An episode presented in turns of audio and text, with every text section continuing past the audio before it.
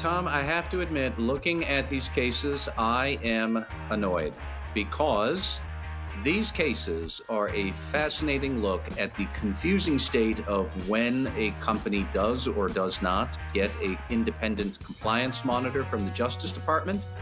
That was Matt Kelly. This is Tom Fox, and I'd like to welcome you to the award-winning Compliance into the Weeds, the only podcast in compliance that takes a deep dive, literally going into the weeds each week.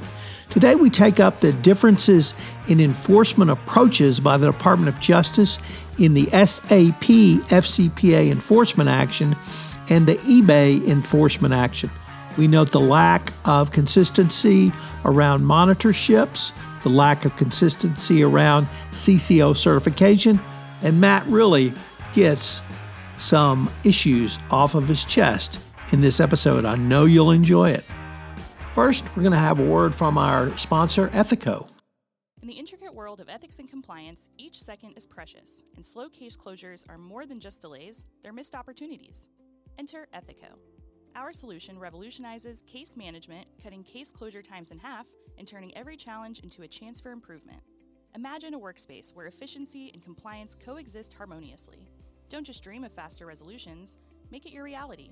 Visit ethico.com slash CPN today to book a demo and dive into our exclusive white paper by Tom Fox, 2023, The Year in Compliance. Empower your team with the tools they deserve. Hello, everyone. This is Tom Fox back again with Matt Kelly for the award winning Compliance Into the Weeds, the podcast where we take a deep dive and literally go into the weeds. And boy, we got one for you today. So, welcome, Matt. Hello, Tom. Good to be here. There is a case, or perhaps two, that have been itching at you for some time. So we're going to explore those today. Uh, and it involves eBay and SAP. You want to set the stage and tell us why you got such an itch to scratch? Well, Tom, I have to admit, looking at these cases, I am annoyed because these cases are a fascinating look at the confusing state of when a company does or does not get a independent compliance monitor from the Justice Department. And the department does have uh, policies about when it will or won't assign a monitor to a case.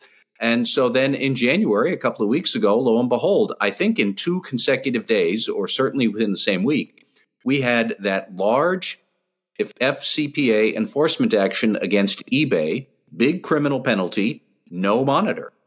And the right after that, we had this wackadoo cuckoo case with eBay where it uh, was accused of having its CEO, the chief marketing officer, not the current ones, former, uh, former senior executives conspiring with the company's internal security team to harass two online critics in a really awful, menacing way, which is terrible behavior. But everybody involved with that back in 2019, they all got the broom, they're all gone. And now finally, eBay settles its corporate liability with the U.S. Attorney in Massachusetts, paltry $3 million criminal penalty, but does get a compliance monitor. And Tom, when you put these two cases together of recidivist FCPA corporate misconduct fraud at SAP, no monitor, and one off cuckoo, really bad criminal behavior by eBay, does get a monitor. Put those two things together, and Tom, I can't figure out which end is up and if we are or are not serious about the Justice Department and them assigning compliance monitors, because I don't think any of this makes any sense. Well, uh, I think uh, it does actually make a little sense, Matt, and at least it makes sense to me with SAP. However, having said that, if we'll go back to October 2022, where Lisa Monaco announced that corporate recidivism would be punished and punished severely. So don't become a recidivist. Well, two months later, we had the um, ABB FCPA enforcement action, which uh, ABB was the first, first time, three time loser. And so we have a recidivist there, no monitor. SAP uh, also was a recidivist, although only one time that we were aware of, uh, 2014, I believe, and they did not receive a monitor. So, um, for whatever reason, that I think the DOJ significantly backed off its claim that it's going to punish recidivism. But more importantly, Matt, I think what they have communicated is they will uh, incentivize and actually give credit to companies that do several things. And we saw that with ABB, we saw that with Albemarle, and we saw that with SAP. First and foremost is self disclosure. Now, none of these three uh, companies self disclose, but the DOJ wrote about self disclosure in each one of those. Uh, then we moved to extensive remediation, and uh, SAP engaged in remediation by root cause analysis, followed by risk assessment and gap analysis. Enhanced their compliance program. They changed their sales model, which we saw with Albemarle, and then they greatly expanded their data analytics program. Uh, they did the holdback uh, that Kenneth Polite uh, was so proud of when he announced that last year in terms of the pilot program. They had extensive cooperation during the pendency of their investigation. And I guess what I've seen is the DOJ's um, claim that they're going to punish recidivism has really lessened, and they have increased the incentives they are giving to companies to um, self disclose and cooperate and remediate in the form of both reduced penalties and, as you noted, no monitor. Well, I mean, uh, Tom, on one hand, I see all of that and I take your point. On the other hand, I keep coming back to four words cry me a river, SAP. Um, because if you go to the actual policy the DOJ says for a monitor, and what is the whole point of them? What are they supposed to do? Well, quote, monitors can be beneficial a beneficial means of assessing a business organization's compliance with the terms of the criminal resolution um, monitors can be an effective means of reducing the risk of recurrence in the misconduct and compliance lapses that gave rise to the underlying criminal resolution.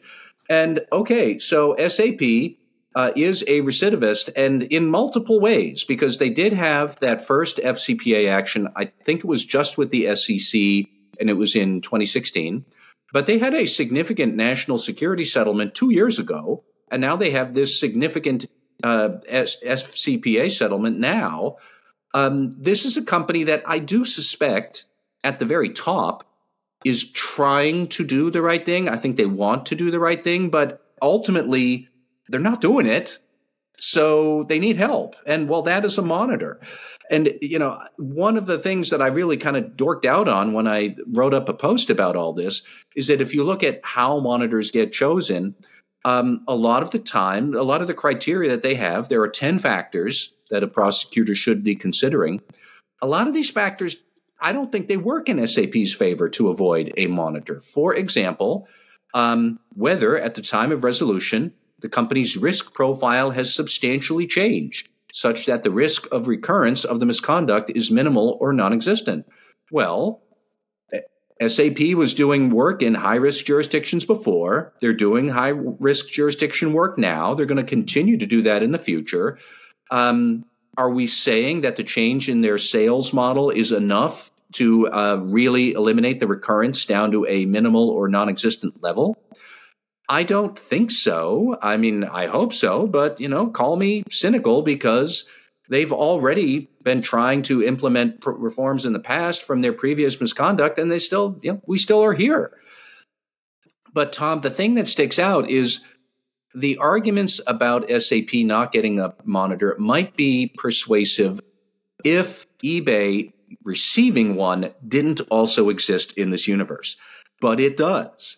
Now, let's read through what eBay had done, where the former CEO and the former chief marketing officer were there basically just obsessing over these two online journalists they didn't like, got half a dozen people in the internal security team to go stalk them, send them awful threatening things, show up at their house, put trackers on their car, all of the security people facing criminal charges. They've all been convicted. The six out of seven, I think, at last count, are all looking at jail time or are already sentenced.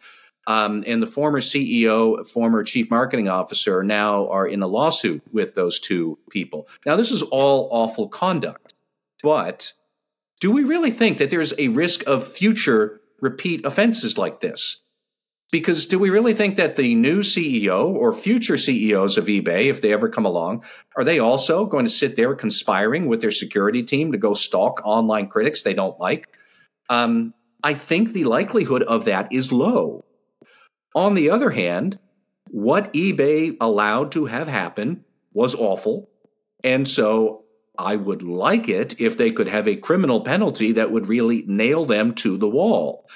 But as the U.S. attorney who brought that case said, he could only impose a $3 million penalty because that was the maximum penalty permissible under the statute. I suspect if he could have nailed them for 50 million, I bet he would have swung for it and tried to get the 50. Just speculation on my part, but given the tenor of what they said about eBay and the really um, the way that they used corporate power to persecute two, you know, relatively you know innocent people, well-meaning people. They were critics of eBay, but they weren't going to take that company down or anything like that.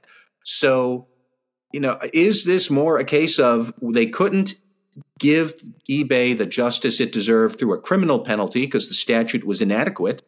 So let's saddle them with a monitor. That's a great way to inflict more pain. And we could go through my 10 factors analysis for a monitor. We could go through that with SAP and eBay point by point. But it comes back to me, Tom, that it looks like eBay probably did not deserve a monitor because I don't think this is going to be a repetitive behavior. Lord help us if it is. But they did deserve a bigger penalty. They couldn't get one. On the other hand, SAP, like they got some issues. They've been trying to do an improvement plan for the better part of a decade here. They've had three different uh, resolutions over corporate misconduct. Clearly, they haven't mastered it yet they need some extra help. Well, that is what a monitor is there for. But I don't know that SAP actually needs a huge criminal penalty. Um, I am open to the idea from Republicans and other conservatives that corporate penalties do nothing other than harm shareholders. If our ultimate point is to have companies stay on a good and proper path and not engage in repeat behavior, all of this seems backwards to me. The wrong people got the wrong monitors, and the wrong people got the big fines and the little fines. And if you flipped it all around, I think that would be much more logically consistent.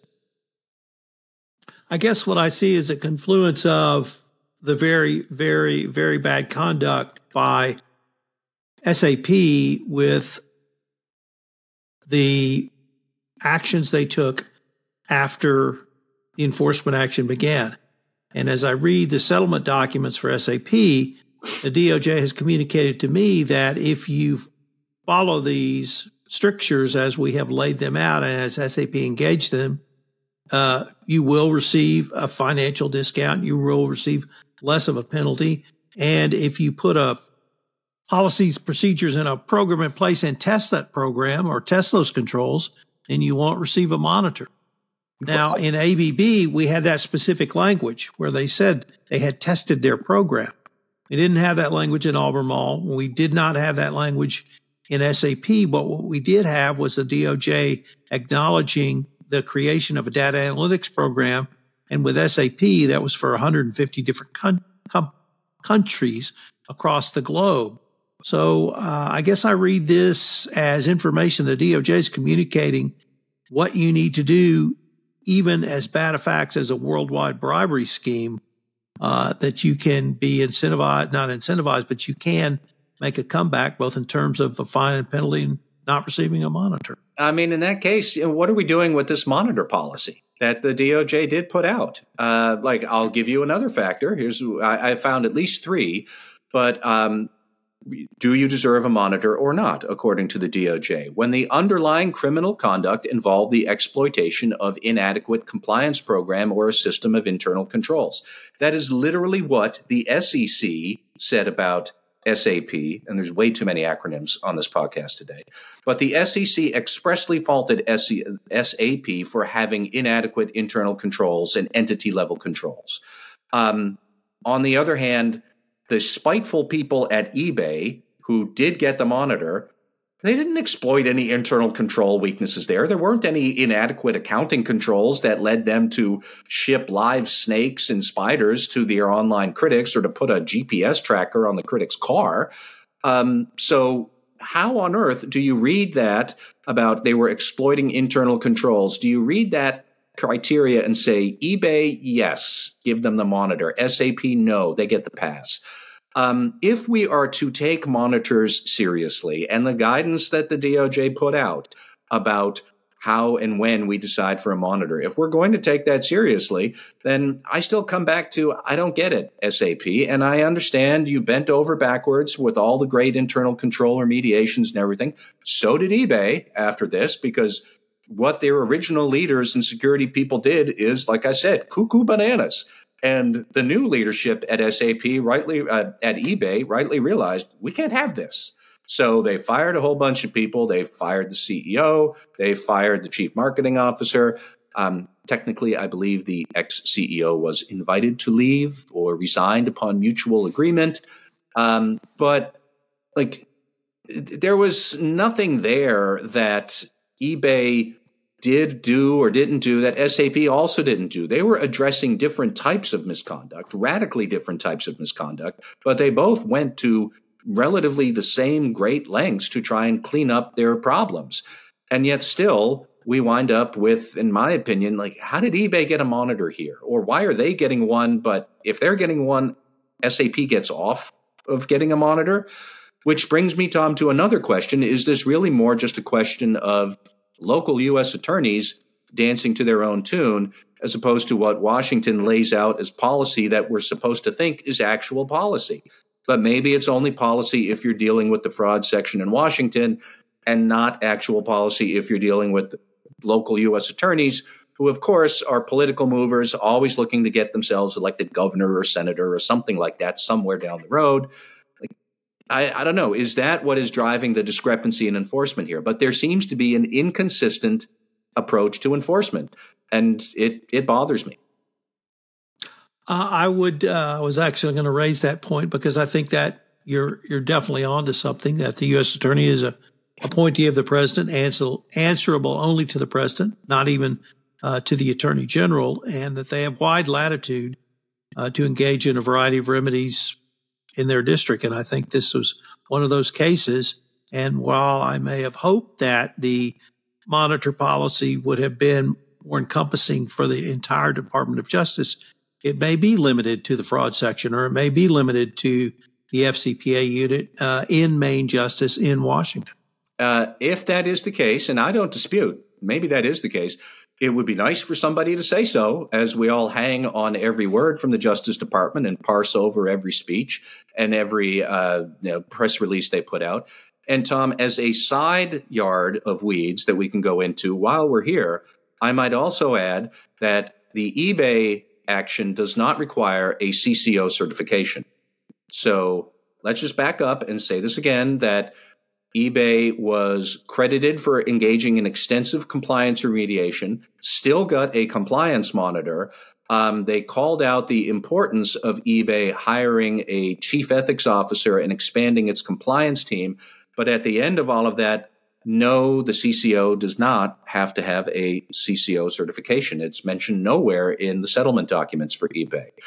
So I thought that's what we were supposed to be doing now. That's what Kevin Polite and others at Main Justice in Washington have been saying for the better part of two years is that this is standard fare. No, it's not because eBay doesn't have it. I don't know why they get a special menu, but it's not fair for them. Um, but it is apparently standard fare for everybody else. So uh, another thing that I don't quite get it when you look at both of these two cases next to each other, all sorts of weird stuff and questions just come to mind. That seems like a great point to end this podcast on, Matt. Can't wait to see what next week brings us. Thank you, Tom. This is Tom Fox again. The Compliance Podcast Network is sponsored by Ethico. Ethico provides compliance champions like yourself an ethics and compliance optimization system built to turn goals and guidelines into real ROI for your program. We've linked to Ethico in the show notes, but if you'd like more information, go to ethico.com slash CPN. If you've enjoyed this episode, I hope you'll subscribe, rate, and review to Compliance Into the Weeds or any of the other podcasts on the Compliance Podcast Network that you'd have enjoyed. We'd love to hear from you. You can email me at tfox at tfoxlaw.com. Compliance Into the Weeds is a production of the Compliance Podcast Network. I hope you'll join Matt and I again next week.